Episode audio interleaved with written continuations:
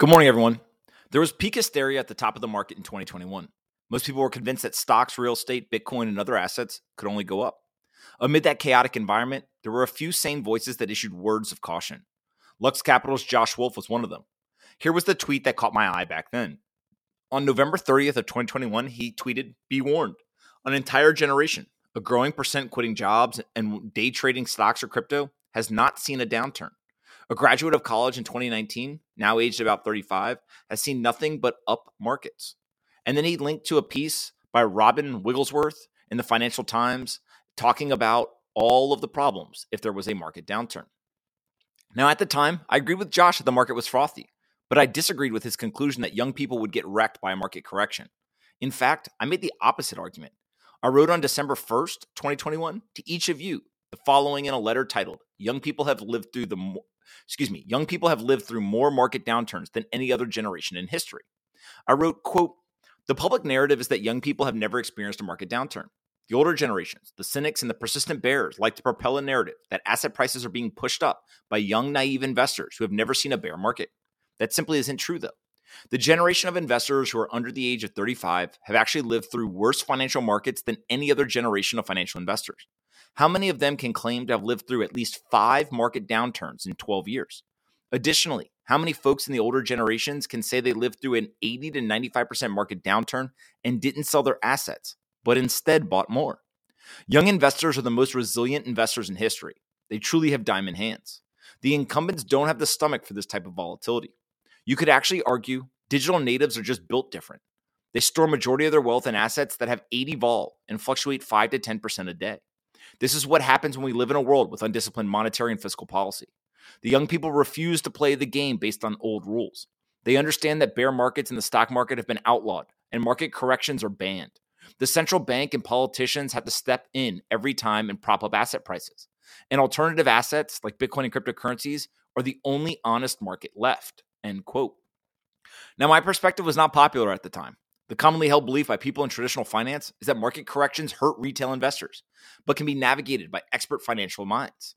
This thought process presents the idea that inexperienced investors will simply get shaken out of their positions and sell at an inopportune time of market despair. That may have been true in past market cycles and with other asset classes, but as I said, Bitcoin holders are built differently. Since my letter in December twenty twenty-one, we have seen Wolfe's prediction of a market crash play out. The S and P dropped about twenty-five percent from the market high to the market low in October twenty twenty-two.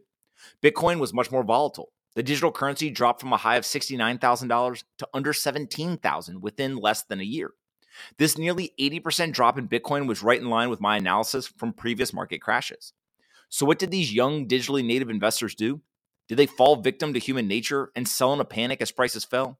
Or did they brush off the market crash as a nothing burger, as I had predicted they would? Two years later, we finally have our answer. Bitcoin holders have the strongest hands in financial markets. First, we can see that more than fifty-seven percent of all Bitcoin in circulation did not move in the last two years. This means that nearly two out of every three Bitcoin being held was unfazed by a drop from sixty-nine thousand dollars to sub seventeen thousand dollars, followed by a rapid rise from sub seventeen thousand dollars to nearly forty-five thousand dollars. That is a drop of eighty percent. Quickly followed by an almost three hundred percent increase. This would be an insane data point if it merely showed that Bitcoin holders didn't sell. But that is only the start of the story. These holders were not only refraining from selling, but they appear to have been buying aggressively once we got to the market bottom.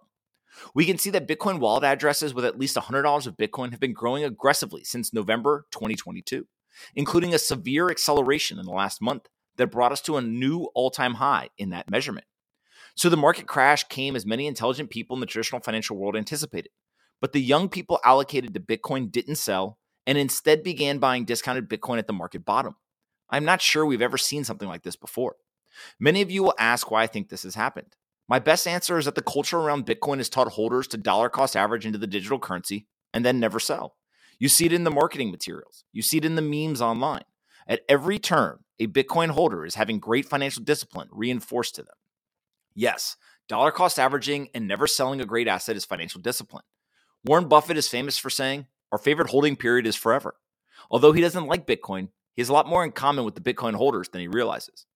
Okay, now we have that the now that we know that these maniacs are not selling, But what about dollar cost averaging strategy?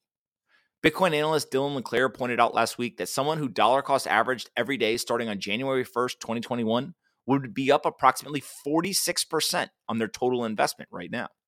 This includes buying throughout the bull market at elevated prices and buying as the price fell eighty percent.